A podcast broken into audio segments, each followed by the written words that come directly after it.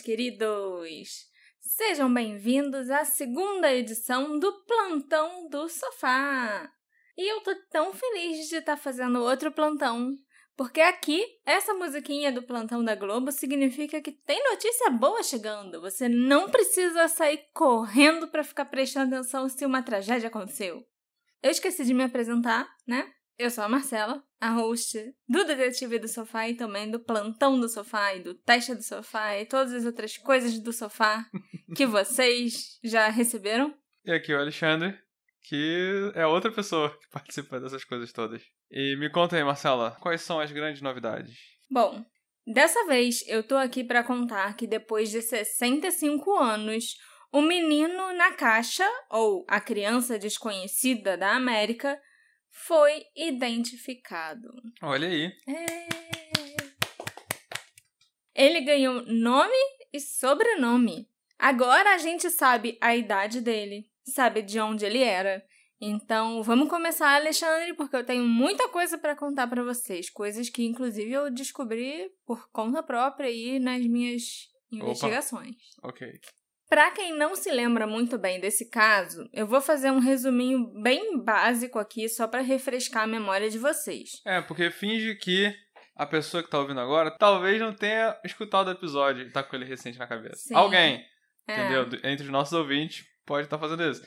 É, então... mas eu recomendo muito que quem nunca escutou esse episódio do Detetive do Sofá, que é o episódio 3, Vai lá ouvir agora para conhecer a história desse menininho. Se você uhum. não conhece, se você nunca ouviu, é essencial que vocês escutem o episódio 3. Uhum.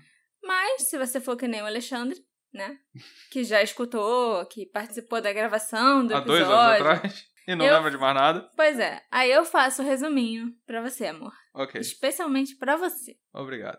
O menino na caixa foi o apelido dado para um menino que tinha entre 3 e 7 anos de idade, pelo menos essa era a estimativa né, do, dos legistas e tal, cujo corpo nu e muito espancado foi encontrado na beira da Susquehanna Road, na Filadélfia.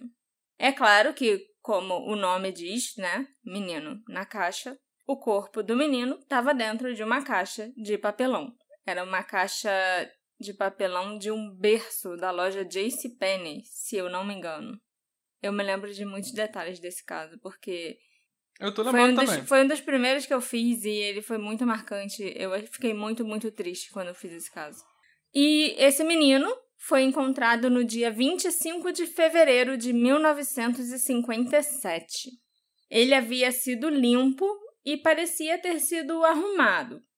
Ele também tinha um corte de cabelo recente e as unhas aparadas. Ele claramente havia sofrido abuso físico extenso antes da sua morte e apresentava vários hematomas em seu corpo. Ele parecia, pelo menos, né, em todas as fotos que eu vi e também em tudo que eu li a respeito, parecia que ele estava muito, muito desnutrido coisa que agora eu já tenho lá minhas dúvidas. O corpo dele estava coberto de cicatrizes, algumas das quais pareciam ser cicatrizes cirúrgicas no tornozelo, na virilha e no queixo. Uma máscara mortuária foi feita dessa criança e quando os investigadores tentavam perseguir uma pista, eles levavam a máscara com eles. Também fizeram uma reconstituição, mais ou menos, de como eles achavam que o menininho era quando ele estava vivo e, né, bem. Que é a, é a foto que a gente mais vê em relação a esse menino. Sim. É uma e foto, ela... entre aspas, meio esquisita é. e tal. E depois, muitos anos depois, nos anos 2000, uma outra reconstituição dele foi feita que é bem melhor do que aquela que foi feita antigamente. E tudo isso foi feito baseado nessa máscara mortuária de gesso que foi feita um molde de gesso do rosto do menino. A polícia foi a todos os orfanatos e lares adotivos naquela época para verificar se todas as crianças estavam né, contabilizadas, se nenhuma criança tinha de repente desaparecido. Acredita-se que a causa da morte dele tenha sido homicídio por traumas contundentes. Ao longo do nosso terceiro episódio, eu dei muitos detalhes sobre como ele foi encontrado, sobre como as investigações foram conduzidas. Falamos de várias teorias e, e também sobre todos os esforços que foram feitos na época para descobrir quem era aquele menininho e quem tinha feito algo tão horrível com ele. E agora, no dia 8 de dezembro de 2022, esse menino foi identificado publicamente como Joseph Augustus Zarelli. Hum. O Joseph nasceu no dia 13 de janeiro de 1953. Então, ele tinha só quatro aninhos quando ele foi morto. A polícia acredita que ele era do oeste da Filadélfia. E assim, eu sempre pensei que ele fosse mais velho, sabe? Que ele já devia ter uns 7 ou 8 anos, exatamente por causa de todos os relatos que falavam que ele era muito mal, muito desnutrido. Uhum. E inclusive as fotos, você vê bem como ele era magro, você consegue ver todos os ossinhos dele, as, as costelas. E aí, por causa disso, eu tinha a impressão que ele devia ser uma criança mais velha e que estava tão desnutrida que parecia ser bem pequenininho e esmirradinho. Mas ele realmente era pequeno, ele só tinha quatro anos. Eu fiquei muito, muito surpresa, acho que um pouco chocada. Porque para mim só deixa a história muito pior, né? Ele era uma criancinha de quatro anos que passou por tudo isso.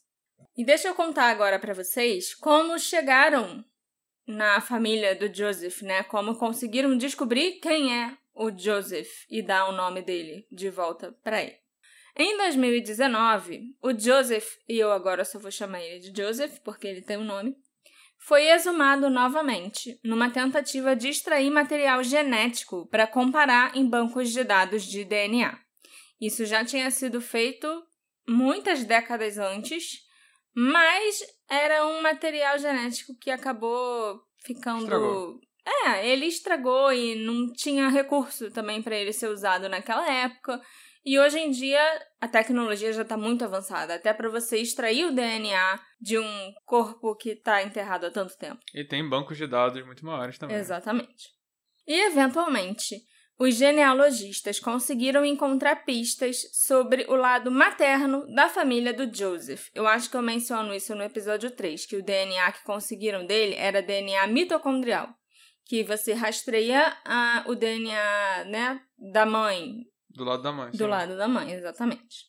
Os detetives, então, fizeram contato com a família, obtendo uma amostra de DNA de um parente vivo da mãe do Joseph e do Joseph também. Após mais testes, a identidade da mãe foi confirmada. Com um nome em mãos, os detetives encontraram três certidões de nascimento de filhos que essa mulher teve, estabelecidas no período entre 1944 e 1956, as três certidões. E era exatamente no intervalo de tempo que estimavam que a idade dele teria, né? Duas dessas certidões eram de filhos vivos dessa mulher.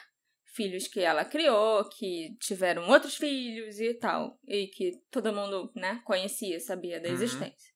A terceira certidão de nascimento era de uma criança do sexo masculino, nascida em 1953, consistente com a idade aproximada do menino. Além disso, o nome do pai biológico da criança estava listado na certidão de nascimento. Com base nessa pesquisa dos detetives e dos genealogistas, um candidato foi estabelecido como possível pai biológico, o homem que estava lá na certidão de nascimento do Joseph. Eles então procuraram descendentes desse possível pai biológico, que já está morto hoje em dia. A mãe biológica do Joseph também já está morta. E eles foram procurar descendentes do pai nos bancos de dados. E foi aí que eles encontraram um rapaz chamado Justin Thomas. A história do Joseph é aquela clássica, né? Eu fiz um. Comprei um kit de DNA e aí eu fiz e descobri um monte de parentes, sabe? Coisas assim. Aham. No Natal de 2017, o Justin ele estava fazendo umas compras de fim de ano online na Amazon quando ele viu uma oferta do kit genético lá do Ancestry, que eu acho que é o maior desses desses Desses testes de é, desse, DNA. desses bancos de dados e tal, Uhum. pelo menos lá nos Estados Unidos. E aí o Justin decidiu comprar um kit de ativação de DNA do Ancestry para dar de presente para a namorada. Mas logo depois que o kit chegou pelo correio, eles se separaram. Aí o Justin pensou: ah, não vou dar isso pra ela, porra. Vou, eu mesmo vou fazer o teste. E vou fazer lá o meu cadastro no Ancestry. Aí ele fez o teste. E depois ele disse que ele aprendeu um pouco sobre a linhagem da família, ficou sabendo que muitos dos parentes distantes dele vieram da Itália e tal. Mas na época foi só isso, e ele não voltou a pensar e nem acessar o Ancestry por bastante tempo. Então, no ano passado, em 2021, enquanto ele estava no trabalho, o Justin recebeu um telefonema aleatório de uma mulher que se identificou como Misty Gillis, uma genealogista forense e contato de casos arquivados com a Identifinders International. Ela é, inclusive, a genealogista que foi responsável por identificar a mãe do Joseph. Uhum. E a Misty disse para o Justin no telefone que era possível que o DNA dele fosse compatível com um caso arquivado da Filadélfia. Mas ela precisava de mais material genético para desvendar o caso. Aí o Justin ligou para a mãe dele, que concordou também em fornecer uma amostra de DNA. E foi só agora, junto com a gente, com o público, no, nessa última quinta-feira, 8 de dezembro de 2022, que o Justin ficou sabendo de qual caso se tratava, que o DNA dele estava ligado. Porque a irmã dele mandou uma mensagem para ele no celular dizendo que a polícia da Filadélfia tinha acabado de divulgar o nome do menino da caixa, Joseph Augustus Zarelli. E na hora que ele viu o sobrenome Zarelli, ele reconheceu, deu aquele estalo. Ligou uma coisa a outra. É. O sobrenome de um dos tios da mãe dele é Zarelli. O irmão da avó do Thomas, né, tem esse sobrenome da família Zarelli. E essa família morava no oeste da Filadélfia antes de se mudarem para o condado de Delaware. Era uma família bem proeminente na região e eu vou falar um pouquinho mais deles daqui a pouco. O Justin, que é casado e tem duas filhinhas gêmeas de 3 anos, disse que ele ficou muito chocado e com o coração partido depois de ter lido mais sobre o Joseph e os ferimentos horríveis que ele sofreu. Ele também afirmou que ele ainda está processando né, essa revelação e essas informações e ele quer conversar com todos os membros da família dele para tentar entender a ligação deles com o Joseph. Quanto à ajuda que ele e a mãe dele, a dona, deram para desvendar o caso de mais de 60 anos atrás, o Justin se sente feliz por fazer parte do quebra-cabeça e por ter ajudado a resolvê-lo. Na coletiva que a polícia deu na quinta-feira, eles afirmaram que ambos os pais do menino são falecidos, né? Como eu já mencionei, e a polícia se recusou a divulgar os nomes da mãe e do pai do Joseph. O que ficou bem claro nessa coletiva é que os dois nunca foram casados nem nada. O Joseph foi concebido numa relação fora do casamento, uhum. sabe? E naquela época isso era um grande escândalo. Uhum. E o Joseph tem vários meio-irmãos por parte de pai e por parte de mãe. Esses irmãos estão vivos ainda até hoje e, segundo a polícia, é por respeito a eles que as informações sobre os pais permanecem confidenciais. Os investigadores também disseram que eles têm suas suspeitas sobre quem pode ser o responsável pela morte do Joseph. Mas é lógico que eles não iam falar o nome né, do suspeito que eles têm, porque o caso continua sendo uma investigação criminal ativa. Um relatório de pessoas desaparecidas nunca foi registrado para o menino. Os pais, nem os pais, nem nenhum outro parente naquela época procurou a polícia para relatar que uma criança tinha sumido ou tinha morrido, nem nada parecido. Isso me deixou bem com a pulga atrás da orelha, né? Assim, acho que você ainda vai comentar alguma coisa, mas eu acho que o motivo deles não falarem a identidade dos pais e o que teria acontecido com ele, quem são os responsáveis pelo destino do menino, eu vou chutar que o motivo é o mesmo. Mas Sim, tudo bem. Eu concordo, mas qual dos pais, né? Não, a gente não sabe com quem o Joseph ficou. Uhum. Ele recebeu o sobrenome de Zarelli, ele recebeu esse. Então, assim, tem um pai. O nome do pai na, tá na certidão. Na certidão. Então, será que ele foi criado pelo pai ou pela mãe? Uhum. Porque os dois terem feito isso com ele não ia rolar. Porque os pais já estavam separados, cada um seguindo com a sua vida, construindo sua vida. Então, assim, não foi juntos que eles fizeram isso com a criança. Entendi. Entendeu o que eu quis dizer? Uhum. A polícia também afirmou nessa coletiva que o Joseph era o filho de uma família proeminente no condado de Delaware, na Pensilvânia. E eu consegui rastrear uma família importante com o sobrenome Zarelli, que inclusive viveu muito próximo ao local onde o corpo do Joseph foi encontrado, a menos de um quilômetro de distância, para ser mais exata. De acordo com o censo da década de 1950, também juntando com algumas informações que eu tive que pegar no censo de 1940, essa família Zarelli viveu sob o patriarca Augustine Zarelli, já falecido há muitos e muitos anos.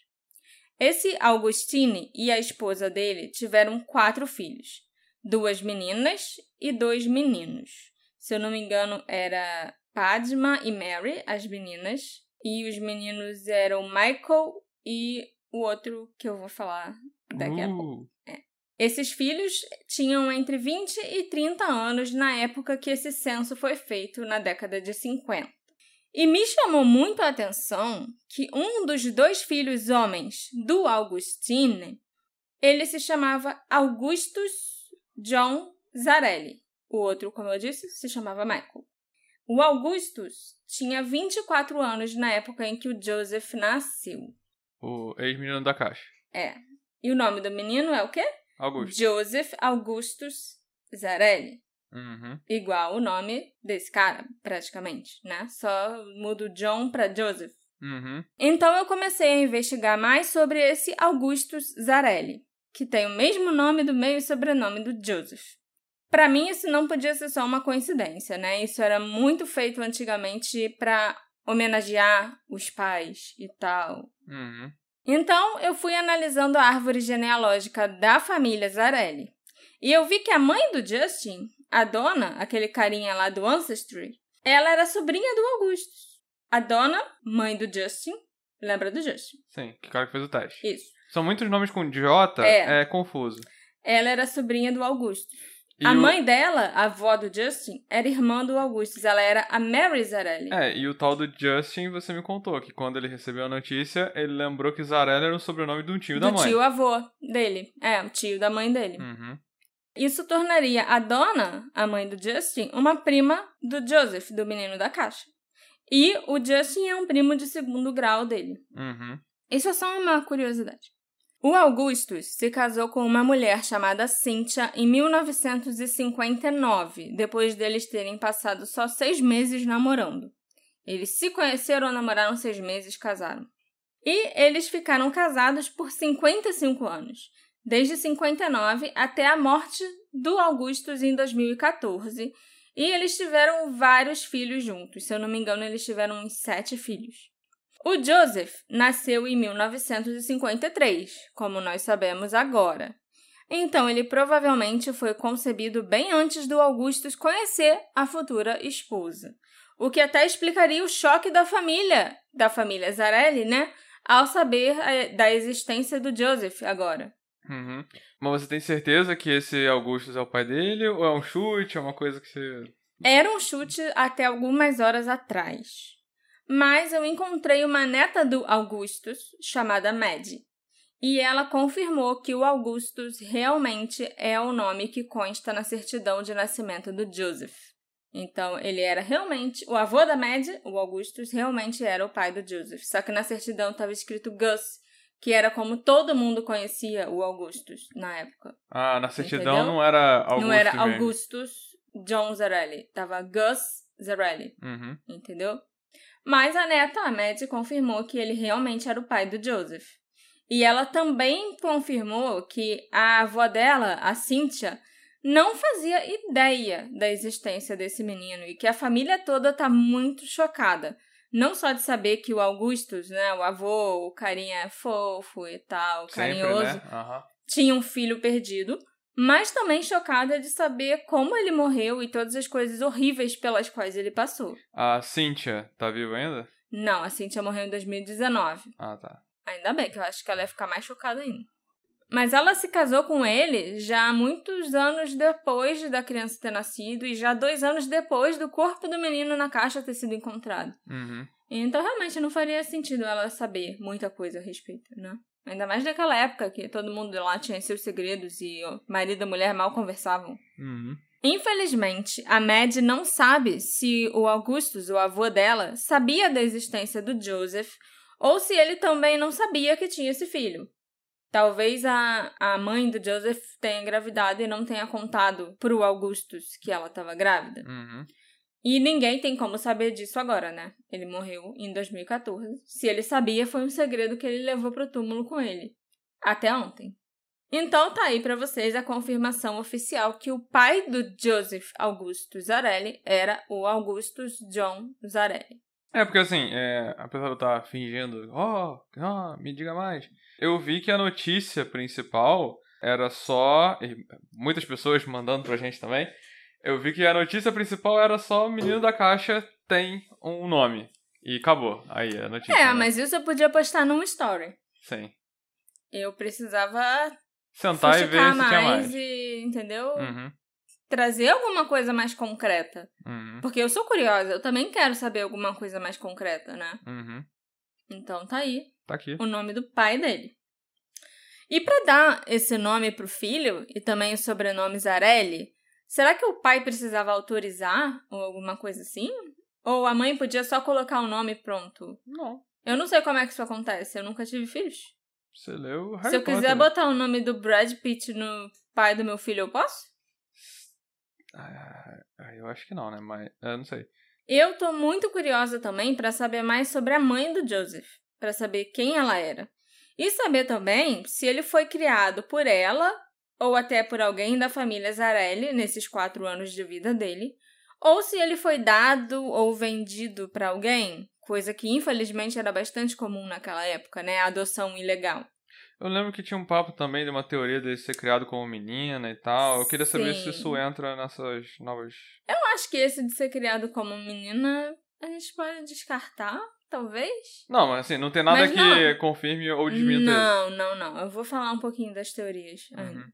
A polícia não falou absolutamente nada sobre a mãe do Joseph. E lá nos Estados Unidos as crianças não levam o sobrenome da mãe e do pai. Então, né, não tem como eu saber. Pode ser qualquer Não coisa o nome da mãe. Pois é. E a polícia também não disse se o Joseph foi adotado.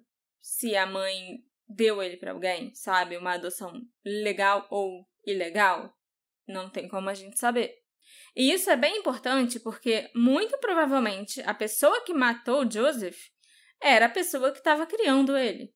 E enquanto eu refletia sobre isso, eu lembrei daquela mulher que eu mencionei nas teorias do episódio 3, a Amy, que procurou a polícia dizendo que a mãe dela tinha comprado o menino e tinha sido responsável pela morte dele, que ela teve que ajudar a mãe a jogar o meni- o menino na- né, dentro da caixa lá na Ela tinha um monte de estrada. memória reprimida, era? Isso, exatamente. No episódio 3 eu não falei quem era essa mulher. Eu acho que eu falei que eu sabia quem ela é. Porque na época os jornais e a polícia nunca divulgaram o nome dela. Ela só era conhecida como M. Mas eu já sabia quem ela era e eu sei quem é essa mãe dela que teria feito tantas crueldades. Porque, sendo ou não verdade que a mãe comprou o menino e matou o menino, a própria Amy já tinha sofrido muitos abusos e muita crueldade na mão dos pais, entendeu? Uhum. Mas eu não revelei o nome dela naquele episódio. Mas hoje eu acho que eu posso dizer que o nome da Amy era Martha Davis. Tem certeza que você não revelou? Não revelei, acho que não. No roteiro não tá. Eu Ok. li o roteiro. E o nome da mãe dela era Marjorie Davis. Infelizmente, a Marta morreu de Covid em 2020. A Amy, né, no caso. Ah, Ela não ficou sabendo qual era a identidade, qual era o nome do menino na caixa. Mas eu sempre achei que a história dela era muito convincente. E que ela tinha informações que não tinham sido divulgadas pela polícia, sabe? Que nem a história do feijão. E a gente sabe que tinha uma coisa preta, meio gosmenta na garganta do menino, na boca do menino. E ela falou dessa história que a mãe tinha forçado ele a comer uma lata de feijão antes dele morrer. uhum. São coisas que não tinha como alguém saber porque nunca tinha sido divulgado sobre essa substância preta Uhum. que foi achada no estômago dele, na boca dele e tudo. E é muito curioso pra mim que agora que a gente sabe quem é o menino, a gente sabe o nome dele, a gente continua sem ter nenhuma informação sobre como foi a vida dele nesses quatro anos que ele viveu. Então a história da Marta não pode ser descartada. Ela ainda pode ser verdade. E se for verdade, a Marjorie Davis era um monstro. A história dele ter sido criado como menina também não pode ser descartada, entendeu? Uhum. Dele ter sido morto num orfanato. Na verdade, todas aquelas teorias que a gente falou ainda são possíveis, menos a teoria de uma mulher que achava que o menino era o irmão perdido dela, Ah, tá. a Grace, alguma coisa. Uhum. Aquela história eu acho que a gente pode descartar porque já não faz mais sentido, agora que a gente sabe quem era o pai do Joseph e o nome dele. Mas todas as outras teorias ainda, ainda são válidas. É, porque se eu não me engano, a gente falava nesse episódio que eram teorias que meio que se encaixam. Uma não. Uma Nunca eliminava a outra. outra. pois é. Podiam até, inclusive, fazer um combinado de todas aquelas teorias juntas. Aham. E eu também pensei nesses últimos dias, né? Porque, na verdade, a polícia falou que a identidade dele tinha sido descoberta na semana passada. Uhum. E agendaram a coletiva para dar o nome dele para o dia 8. Então eu tive muito tempo para ficar pensando nesse caso antes da, da coletiva finalmente acontecer. Uhum. E aí eu pensei muito no Remington Bristol, que foi o investigador original que trabalhou no caso do Joseph depois que o corpo dele foi encontrado. O Remington passou a vida inteira investigando esse caso e tentando descobrir quem o Joseph era e quem tinha feito aquilo com ele. Até a morte do Remington, ele continuava indo visitar o túmulo do menino na caixa várias vezes por ano e sempre levava flores, botava um brinquedinho, um bichinho de pelúcia lá para ele. Foi inclusive o Remington, junto com alguns outros oficiais da polícia da Filadélfia, que fizeram uma vaquinha para dar um túmulo para ele. Ah, o túmulo onde está escrito o garoto desconhecido da América, né? America's Unknown Child, ou algo assim.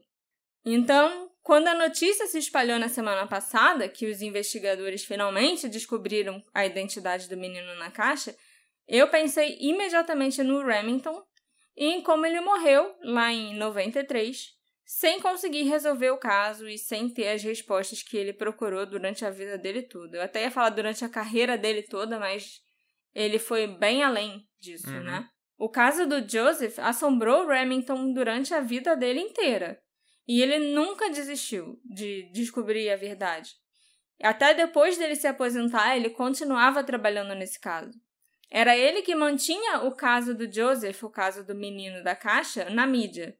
Durante todas essas décadas, até de 57 até 93 ele morrer, se não fosse ele, a Ninguém tá gente não ia nem saber do menino da caixa hoje em dia e ele já teria sido completamente esquecido. Ele até gastou milhares de dólares do próprio bolso para seguir pistas e tentar e viajar por aí para entrevistar pessoas, sabe? Uhum. Ele fez muita coisa por conta própria. E com certeza é graças aos esforços dele ao longo dos anos que esse caso foi solucionado. E que tanta gente ainda se importava com o Joseph em 2022. Então a contribuição do Remington para esse caso ser resolvido é algo que não tem preço. O fato do Joseph ter sido identificado, infelizmente, não responde a todas as perguntas que a gente tem.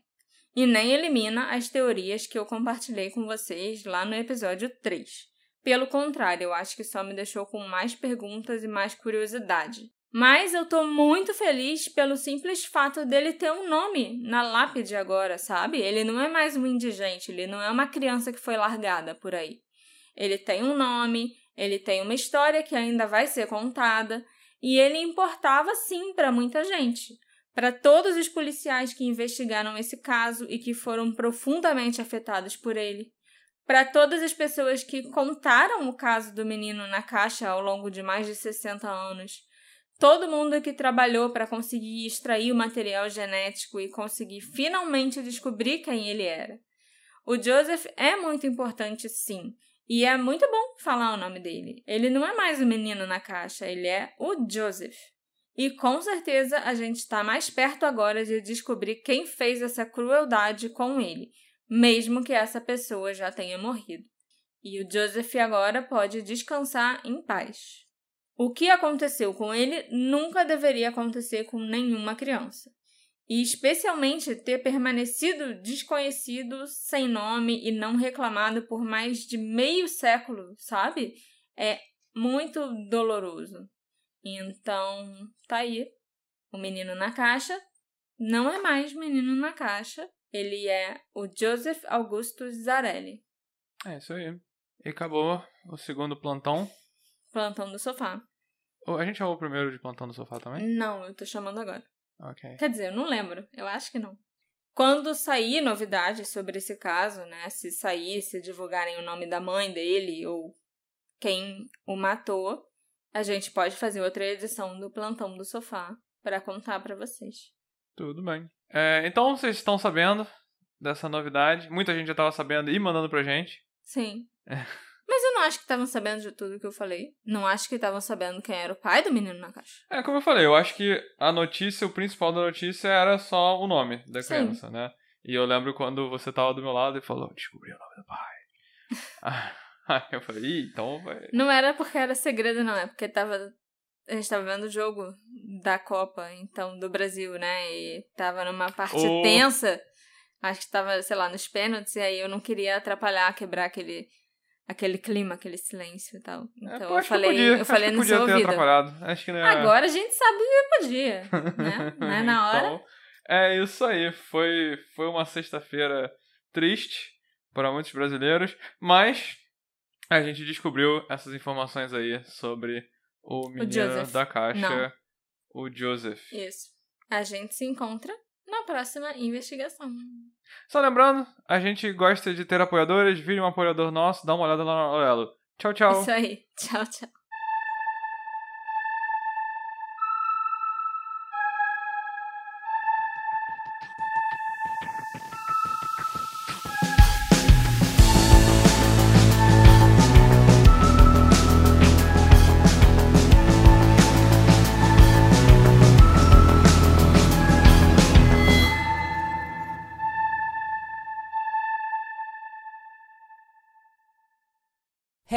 Você se interessa por crimes reais, serial killers, coisas macabras e tem um senso de humor um tanto quanto sórdido? Se sim, você não está sozinho. Se você precisa de um lugar recheado de pessoas como você, venha conhecer o podcast Pátria Amada Criminal. Todas as semanas tentamos entender o pior da humanidade. Nesse processo, a gente ri, chora, fica brava, fofoca, porque afinal de contas é assim que a gente fala quando está entre amigos. Suas novas melhores amigas trevosas estão aqui no Pátria Amada Criminal.